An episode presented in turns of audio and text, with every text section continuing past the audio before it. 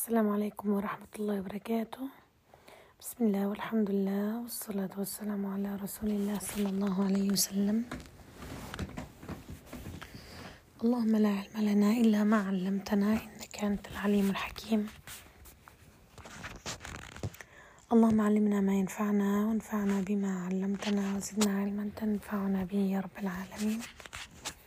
صلي وسلم وبارك على سيدنا محمد وعلى آله وصحبه الطيبين الطاهرين. وأما بعد.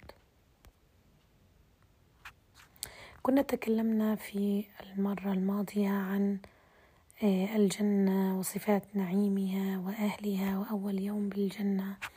وكان كلام جميل جدا. نسأل الله أن نكون وإياكم من أهل الجنة. يا رب العالمين. الآن نتكلم عن النار أعاذنا الله وإياكم منها.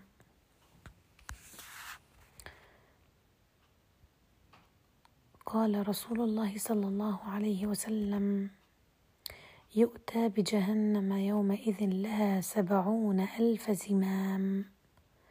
مع كل زمام سبعون ألف ملك يجرونها.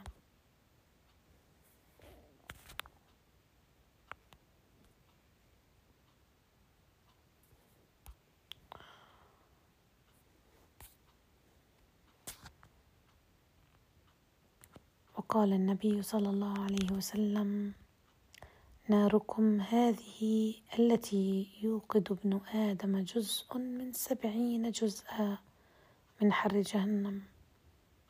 تخيلوا النار الحالية كم هي قوية وشديدة وهي جزء صغير جدا من سبعين جزءا من حر جهنم.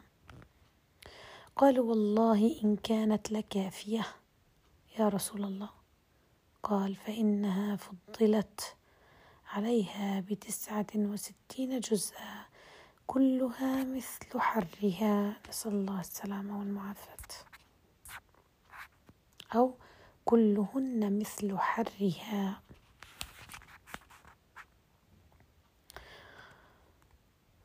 عن أبي هريرة قال كنا مع رسول الله صلى الله عليه وسلم إذ سمع وجبة فقال النبي صلى الله عليه وسلم تدرون ما هذا؟ قال قلنا الله ورسوله أعلم. قال هذا حجر رمي به في النار منذ سبعين خريفا.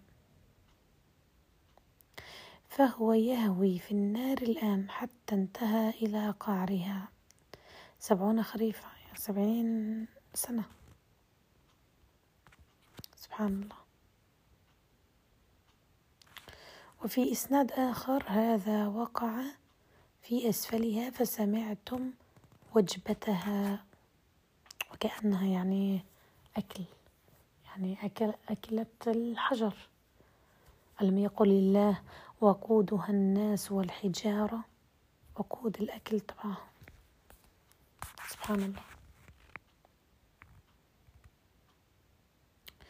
ويقول النبي صلى الله عليه وسلم إن منهم من تأخذه النار إلى كعبيه نسأل الله السلامة. ومنهم من تأخذه إلى حجزته. ومنهم من تأخذه إلى عنقه. نسأل الله السلامة والمعافاة.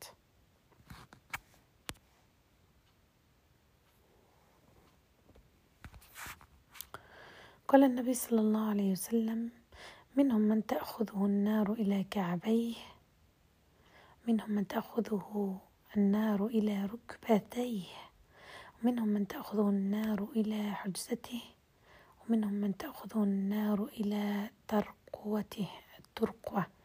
عظام الترقوة هي اللي بجانب آه، الرقبة يعني بجانب الحنجرة يعني من الجوانب الكتاف. سبحان الله نسأل الله السلامة. باب النار يدخلها الجبارون والجنة يدخلها الضعفاء. قال رسول الله صلى الله عليه وسلم احتجت النار والجنة فقالت هذه يدخلني الجبارون والمتكبرون. وقالت هذه يدخلني الضعفاء والمساكين أي الجنة والأولى كانت النار. فقال الله عز وجل لهذه أنت عذابي أعذب بك من أشاء. وربما قال أصيب بك من أشاء. وقال لهذه أنت رحمتي أرحم بك من أشاء ولكل واحدة منكما ملؤها اللهم ارزقنا الجنة يا الله. وعن النبي صلى الله عليه وسلم قال تحاجت النار والجنة. فقالت النار أوثرت بالمتكبرين والمتجبرين. أوثرت عفوا بالمتكبرين والمتجبرين. هذا قول النار. أما الجنة فقالت فما لي لا يدخلني إلا ضعفاء الناس. وسقطهم وعجز وعجزوهم. فقال الله للجنة أنت رحمتي أرحم بك من أشاء من عبادي. وقال للنار أنت عذابي أعذب بك من أشاء من عبادي. ولكل واحد منكم ملؤها فأما النار فلا تمتلئ فيضع قدمه عليها فتقول قط قط فهنالك تمتلئ ويزوى بعضها إلى بعض. سبحان الله. وأيضا عن النبي صلى الله عليه وسلم ذكر أحاديث منها آه، اللي تكلمنا فيه تحاجة الجنة والنار. آه، في زيادة وأما الجنة فإن الله ينشئ لها خلقا. لما قلنا أنه يضع رجله فتقول قط قط هناك تمتلئ اللي هي النار ويزوى بعضها إلى بعض ولا يظلم الله من خلقه أحدا. حاشا أن يظلم. أما الجنة فإن الله ينشئ لها خلقا.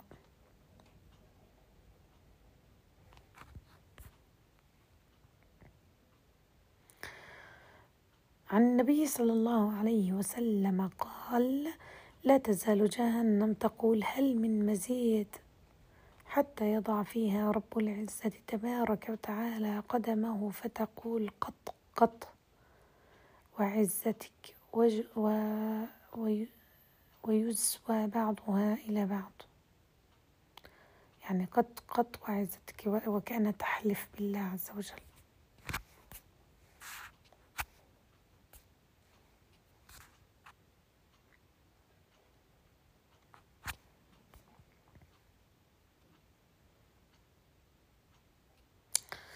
عن النبي صلى الله عليه وسلم قال يبقى من الجنة ما شاء الله أن يبقى ثم ينشئ الله تعالى لها خلقا مما يشاء. وقال رسول الله صلى الله عليه وسلم يجاء بالموت يوم القيامة كأنه كبش أملح. أملح يعني مليح من الكبش آه، يعني جيد.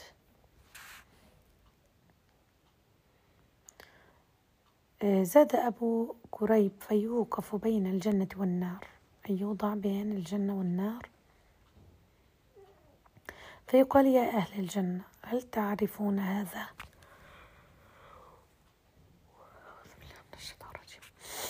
فيقال يا أهل الجنة هل تعرفون هذا؟ فيشر... فيشرئبون وينظرون ويقولون نعم هذا الموت ويقال يا أهل النار هل تعرفون هذا؟ قال فيشرئبون وينظرون ويقولون نعم هذا الموت. قال فيؤمر به فيذبح.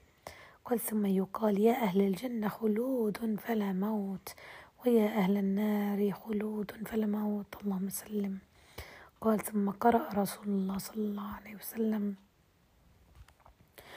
وأنذرهم يوم الحسرة إذ قضي الأمر وهم في غفلة وهم لا يؤمنون وأشار بيده إلى الدنيا. نسأل الله السلامة. قال رسول الله صلى الله عليه وسلم إذا أدخل أهل الجنة الجنة وأهل النار النار قيل يا أهل الجنة ثم ذكر بمعنى حديث أبي معاوية حيث قال فذلك قوله عز وجل ولم يقل ثم قرأ رسول الله صلى الله عليه وسلم وأشار بيده إلى الدنيا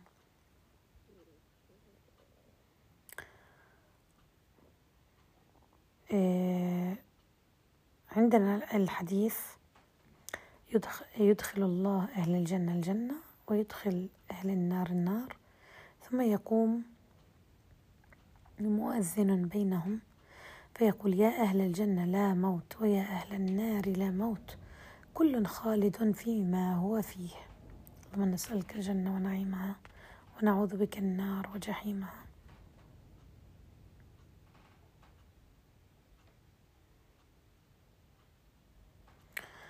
عندنا الحديث الذي فيه أنه يؤتى بكبش فيذبح ما بين الجنة والنار. عندنا آه، زيادة أيضا. فيزداد أهل الجنة فرحا إلى فرحهم ويزداد أهل النار حزنا إلى حزنهم. اللهم نسألك الجنة.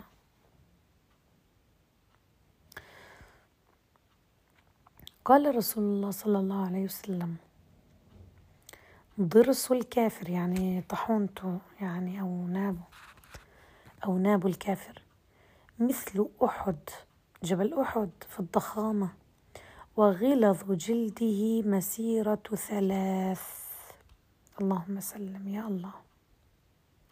عن أبي هريرة يرفعه يعني مرفوع إلى النبي.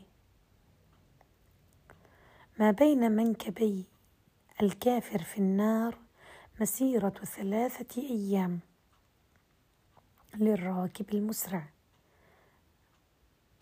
اللهم سلم. وعن النبي صلى الله عليه وسلم قال ألا أخبركم بأهل الجنة؟ قالوا بلى. قال صلى الله عليه وسلم كل ضعيف متضعف لو أقسم على الله لأبره. ثم قال ألا أخبركم بأهل النار؟ قالوا بلى. قال كل عتل جواظ مستكبر. اللهم سلم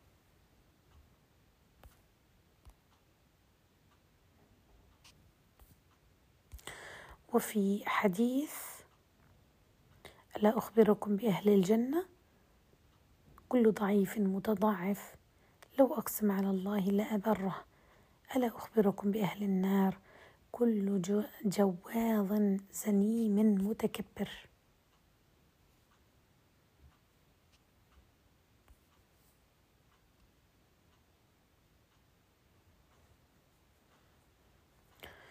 خطب رسول الله صلى الله عليه وسلم فذكر الناقة وذكر الذي عقرها فقال إذ انبعث أشقاها انبعث بها رجل عزيز عارم منيع في رهطه.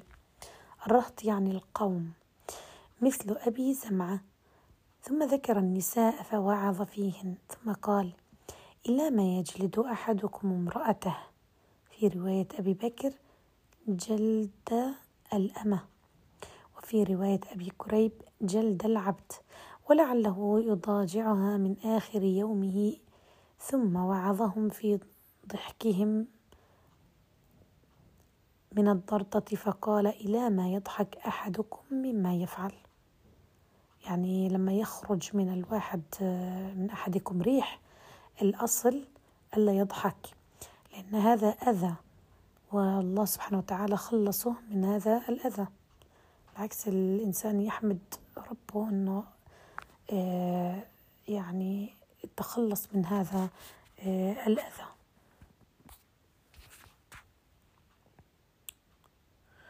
قال رسول الله صلى الله عليه وسلم رأيت عمرو بن لحي بن قمع بن غندف أبي بني كعب هؤلاء يجر قصبه في النار. اللهم سلم. طبعا هذا متى رآهم الرسول؟ ليلة الإسراء والمعراج.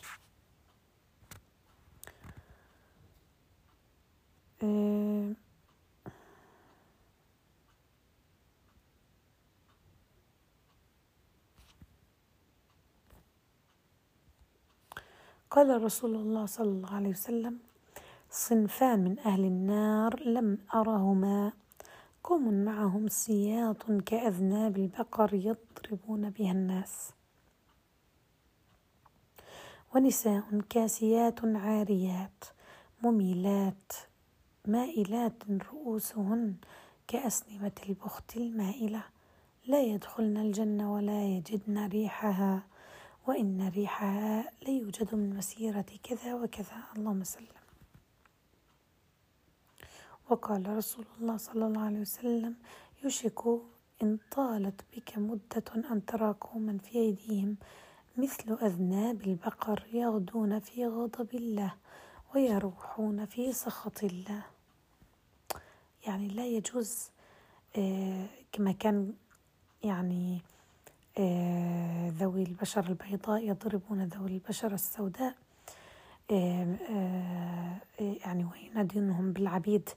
كانوا يمسكوا الصوت صوت يسمى ويضرب به يكون من الجلد أو شيء يضرب به ظهورهم حتى يتحركوا أو حتى يشتغلوا. فهذا طبعا حرام. هذا الشيء حرام. آه، أيضا قال رسول الله صلى الله عليه وسلم إن طالت بك مدة أوشكت أن ترى قوما يغدون في سخط الله ويروحون في لعنته في أيديهم مثل أذناب البقر. هذا وصلى الله وسلم وبارك على سيدنا محمد وآله وأصحابه وسلم تسليما كثيرا. نسأل الله أن يرزقنا الجنة ونعيمها ونعوذ آه، بالله من سخطه ومن ناره. آه، اللهم عافنا واعف عنا. ما أخطأت من نفسي من الشيطان وما صبت فمن الله سبحانه وتعالى. نقف إن شاء الله عند باب آه، فناء الدنيا وبيان الحشر يوم القيامة. سبحانك اللهم وبحمدك نشهد أن لا إله إلا أنت نستغفرك ونتوب إليك. السلام عليكم ورحمة الله وبركاته. السلام عليكم ورحمة الله وبركاته. بسم الله والحمد لله والصلاة والسلام على رسول الله صلى الله عليه وسلم. اللهم لا, علم لنا إلا ما علمتنا إنك أنت العليم الحكيم. اللهم علمنا ما ينفعنا وانفعنا بما علمتنا وزدنا علما تنفعنا به يا رب العالمين. وصل وسلم وبارك على سيدنا محمد وعلى آله وصحبه الطيبين الطاهرين. وأما بعد.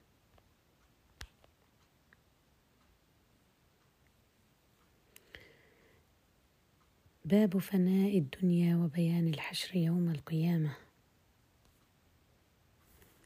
عن عائشة رضي الله عنها قالت سمعت رسول الله صلى الله عليه وسلم يقول يحشر الناس يوم القيامة حفاة عراة غرلا.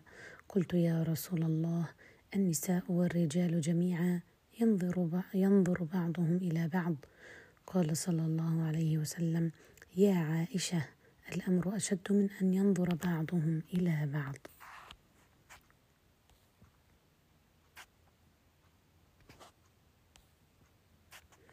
عن ابن عباس قال قام فينا رسول الله صلى الله عليه وسلم خطيبا بموعظة فقال يا أيها الناس إنكم تحشرون إلى الله حفاة عراة غرلا كما بدأنا أول خلق نعيده وعدا علينا إنا كنا فاعلين. ألا وإن أول الخلائق يكسى يوم القيامة إبراهيم عليه السلام. ألا وإنه سيجاء برجال من أمتي فيؤخذ بهم ذات الشمال. فأقول يا رب أصحابي فيقال إنك لا تدري ما أحدثوا بعدك. فأقول كما قال العبد الصالح وكنت عليهم شهيدا ما دمت فيهم. فلما توفيتني كنت أنت الرقيب عليهم وأنت على كل شيء شهيد. إن تعذبهم فإنهم عبادك وإن تغفر لهم أنت العزيز العزيز الحكيم.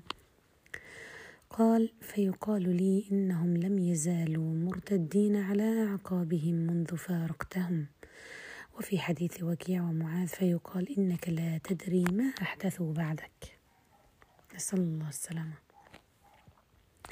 عن النبي صلى الله عليه وسلم قال يحشر الناس على ثلاث طرائق راغبين راهبين واثنان على بعير وثلاثة على بعير وأربعة على بعير وعشرة على بعير وتحشر بقيتهم النار تبيت معهم حيث باتوا وتقيل معهم حيث قالوا وتصبح معهم حيث أصبحوا وتمسي معهم حيث أمسوا اللهم سلم.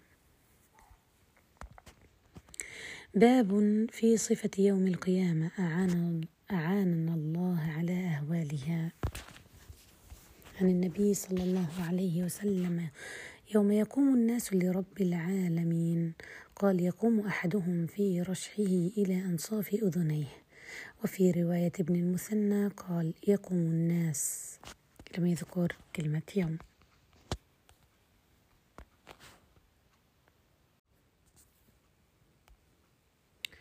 وأيضا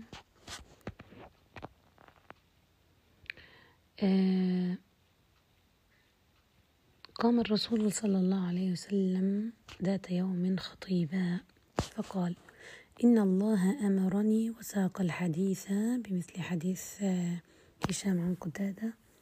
زاد فيه وإن الله أوحى إلي أن تواضعوا حتى لا يفخر أحد على أحد ولا يبغي أحد على أحد. وقال في حديثه وهم فيكم تبعا لا يبغون أهلا ولا مالا. فقلت فيكون ذلك. يا أبا عبد الله قال نعم. والله لقد أدركت أدركتهم في الجاهلية. وإن الرجل ليرعى على الحي ما به إلا وليدتهم يطأها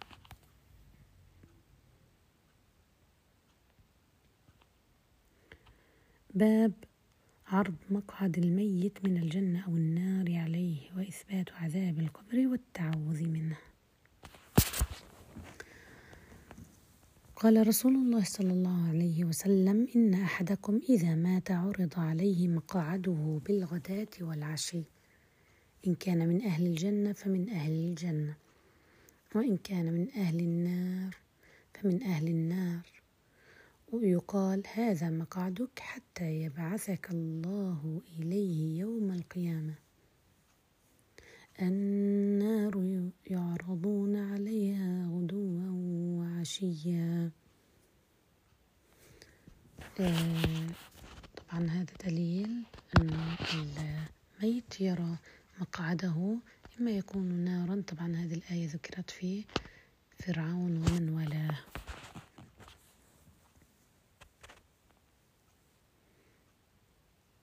قال النبي صلى الله عليه وسلم إذا مات الرجل عرض عليه مقعده بالغداة والعشي والعشي.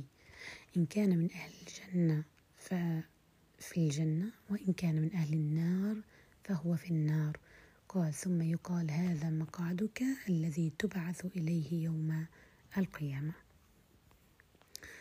بينما النبي صلى الله عليه وسلم في حائط لبني النجار على بغلة له ونحن معه إذ حادت به فكادت تلقيه. وإذا أقبر ستة أو خمسة أو أربعة. قال كذا كان يقول الجريري. فقال من يعرف أصحاب هذه الأقبر أي القبور؟ فقال رجل أنا. قال فمتى مات هؤلاء؟ قال ماتوا في الإشراك.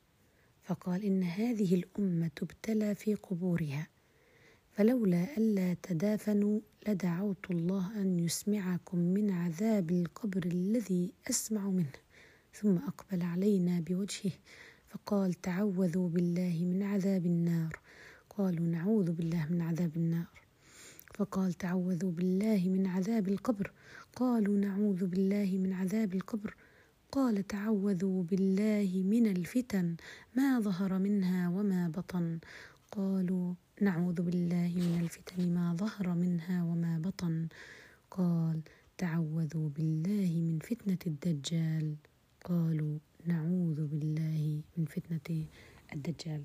طبعا هذه الاستعاذات يجب أن نتعوذها دائما بعد كل صلاة أو عقب كل صلاة. نعوذ بالله من فتنة المحيا والممات ومن فتنة المسيح الدجال من غلبة الدين وقهر الرجال من عذاب في القبر وعذاب في النار. نسأل الله السلام.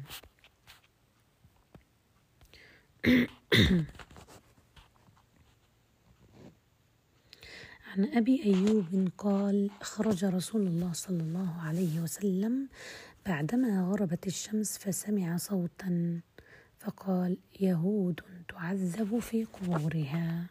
اللهم سلم وقال النبي صلى الله عليه وسلم إن العبد إذا وضع في قبره وتولى عنه أصحابه إنه ليسمع قرع نعالهم. قال يأتيه ملكان فيقعدانه فيقولان له ما كنت تقول في هذا الرجل؟ قال فأما المؤمن فيقول أشهد أنه عبد الله. هذا الرجل المقصود يعني سيدنا محمد صلى الله عليه وسلم. فالمؤمن الله يثبت لسانه فيقول أشهد أنه عبد الله ورسوله. قال فيقال له انظر إلى مقعدك من النار قد أبدلك الله به مقعدا من الجنة.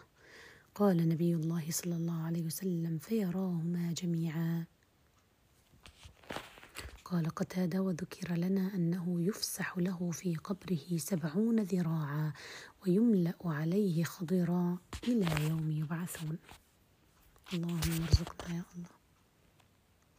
وقال رسول الله صلى الله عليه وسلم إن الميت إذا وضع في قبره إنه ليسمع خفق نعالهم إذا انصرفوا أي الناس المجتمعين آه، في الدفن عندما يتركون الميت يدفنونه ويتركونه فيسمع خفق نعالهم أصوات نعالهم عندما يبتعدون. سبحان الله.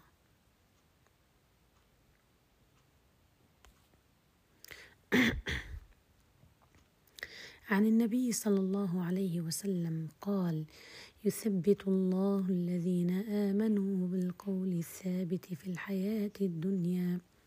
قال نزلت في عذاب القبر. فيقال له من ربك؟ فيقول ربي الله. ومن نبيك ونبي محمد صلى الله عليه وسلم. فذلك قوله عز وجل يثبت الله الذين آمنوا بالقول الثابت في الحياة الدنيا وفي الآخرة. اذا كما كنت تدعو في الدنيا يثبتك الله عز وجل في فتنة القبر عندما يتم سؤال الملكين. اللهم ثبتنا يا الله.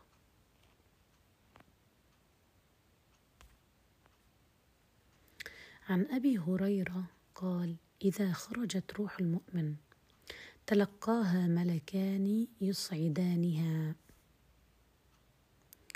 قال حماد حماد بن زيد فذكر من طيب ريحها وذكر المسك. قال ويقول أهل السماء روح طيبة جاءت من قبل الأرض. صلى الله عليك وعلى جسد كنت كنت تعمره فينطلق به إلى ربه عز وجل ثم يقول انطلقوا به إلى آخر الأجل. قال وإن الكافر إذا خرجت روحه. قال حماد وذكر من نتنها نسأل الله السلامة أن تكون منتنة أي رائحتها كريهة. وذكر وذكر أيضا لعنا. ويقول أهل السماء روح خبيثة جاءت من قبل الأرض. قال فيقال انطلقوا به إلى آخر الأجل. قال أبو هريرة فرد رسول الله صلى الله عليه وسلم ريطة كانت عليه على أنفه.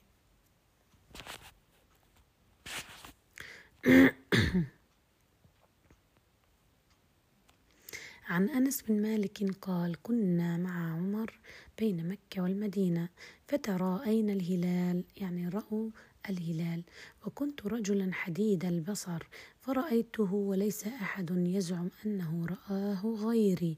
قال فجعلت أقول لعمر أما تراه؟ فجعل لا يراه يعني أنه لم يره. قال يقول عمر سأراه وأنا مستلق على فراشي ثم أنشأ يحدثنا عن أهل بدر. فقال إن رسول الله صلى الله عليه وسلم كان يرينا مصارع أهل بدر بالأمس يقول هذا مصرع فلان غدا إن شاء الله. قال فقال عمر فوالذي بعثه بالحق ما أخطأ الحدود التي حد رسول الله صلى الله عليه وسلم. قال فجعلوا في بئر بعضهم على بعض. فانطلق رسول الله صلى الله عليه وسلم حتى انتهى إليهم. فقال يا فلان بن فلان ويا فلان بن فلان هل وجدتم ما وعدكم الله ورسوله حقا؟ فإني قد وجدت ما وعدني الله حقا.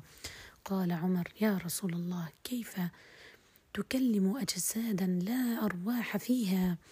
قال ما أنتم بأسمع لما أقول منهم غير أنهم لا يستطيعون أن يردوا علي شيئا. سبحان الله.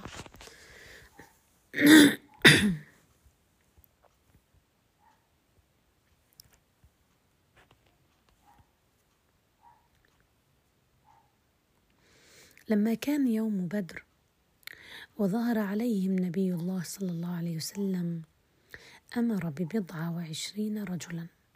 وفي حديث بأربع وعشرين رجلا من صناديد قريش فألقوا في طوي من أطواء بدر. طبعا ساق الحديث بمعنى حديث ثابت عن آه، أنس.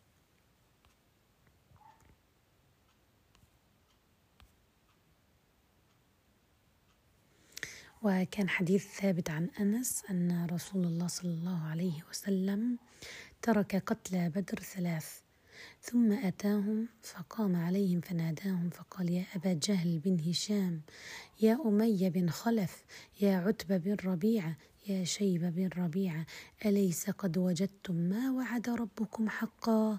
فإني قد وجدت ما وعدني ربي حقا. لأن هؤلاء كذبوا النبي صلى الله عليه وسلم. فسمع عمر قول النبي صلى الله عليه وسلم فقال يا رسول الله كيف يسمعوا؟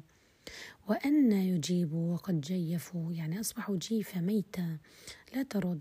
قال والذي نفسي بيده ما أنتم بأسمع لما أقول منهم ولكنهم لا يقدرون أن يجيبوا. ثم أمر بهم فسحبوا فألقوا في قليب بدر. طبعا هذا هو حديث ثابت عن أنس. باب إثبات الحساب. يعني طبعا في البعض يعني ينكر أن هناك حساب وعذاب أو عذاب قبر. يعني فنسأل الله السلامة. فيوجد حساب عن عائشة قالت قال رسول الله صلى الله عليه وسلم من حوسب يوم القيامة عذب. فقلت أليس قد قال الله عز وجل فسوف يحاسب حسابا يسيرا؟ فقال ليس ذاك الحساب إنما ذاك العرض. من نوقش الحساب يوم القيامة عذب اللهم سلم.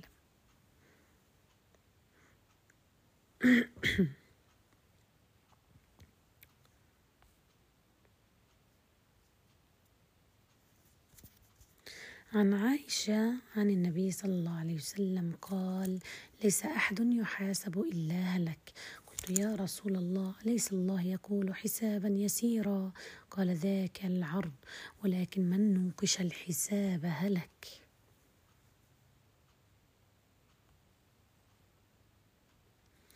باب الأمر بحسن الظن بالله تعالى عند الموت. عن جابر قال سمعت النبي صلى الله عليه وسلم قبل وفاته بثلاث يقول لا يموتن أحدكم إلا وهو يحسن بالله الظن.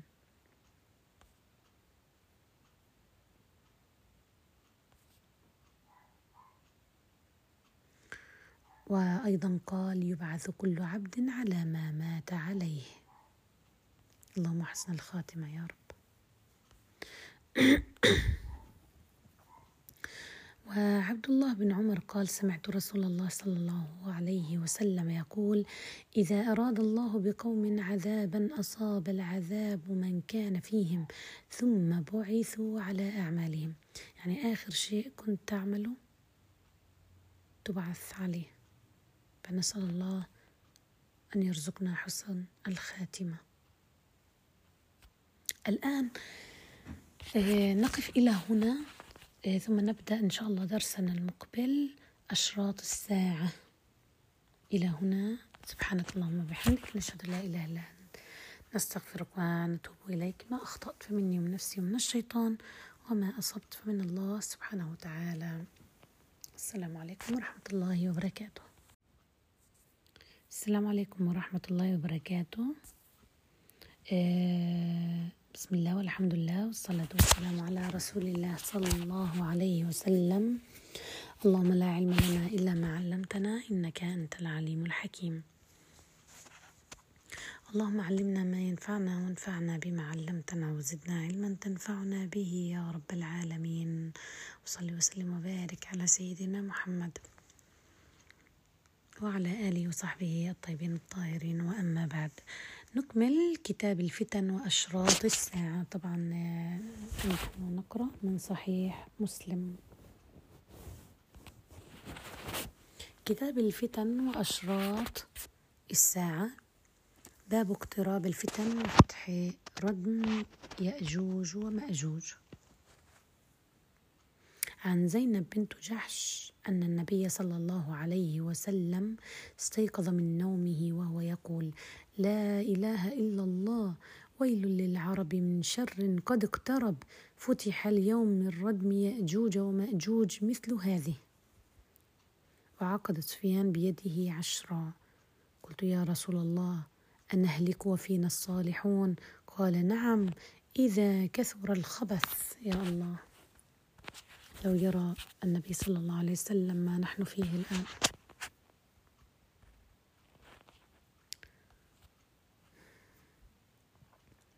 خرج رسول الله صلى الله عليه وسلم يوما فزعا محمرا آه، أي وجهه أحمر يقول لا إله إلا الله ويل للعرب من شر قد اقترب فتح اليوم من ردم يأجوج ومأجوج مثل هذه. وحلق بإصبعه بالإبهام والتي تليها. قالت فقلت يا رسول الله أنهلك وفينا الصالحون؟ قال نعم إذا كثر الخبث.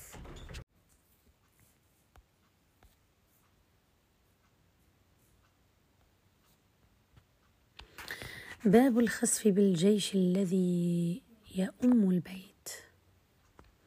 دخل الحارث بن أبي ربيعة وعبد الله بن صفوان على أم سلمة أم المؤمنين فسألاها عن الجيش الذي يخسف به وكان ذلك في أيام ابن الزبير فقالت قال الرسول صلى الله عليه وسلم يعوذ عائذ بالبيت فيبعث إليه بعث فإذا كانوا ببيداء من الأرض خسف بهم فقلت يا رسول الله فكيف بمن كان كارها؟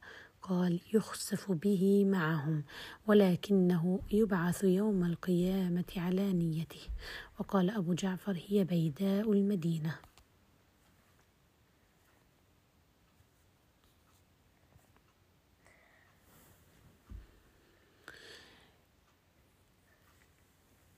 آه، عن حفصة بنت عمر أنها سمعت النبي صلى الله عليه وسلم يقول ليؤمن هذا البيت جيش يغزونه حتى إذا كانوا ببيداء من الأرض يخسف بأوسطهم وينادي أولهم آخرهم ثم يخسف بهم فلا يبقى إلا الشريد الذي يخبر عنهم.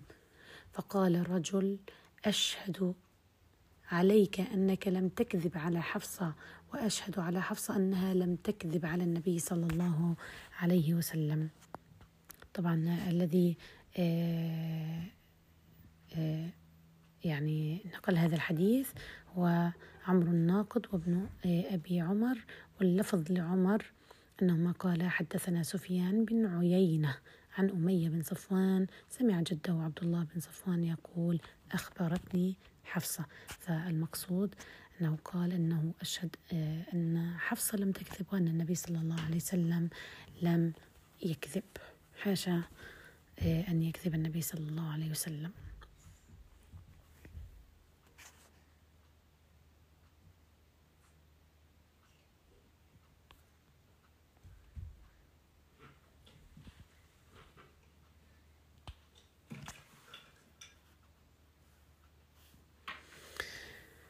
عن عائشة قالت عبث رسول الله صلى الله عليه وسلم في منامه فقلنا يا رسول الله صنعت صنعت شيئا في منامك لم تكن تفعله؟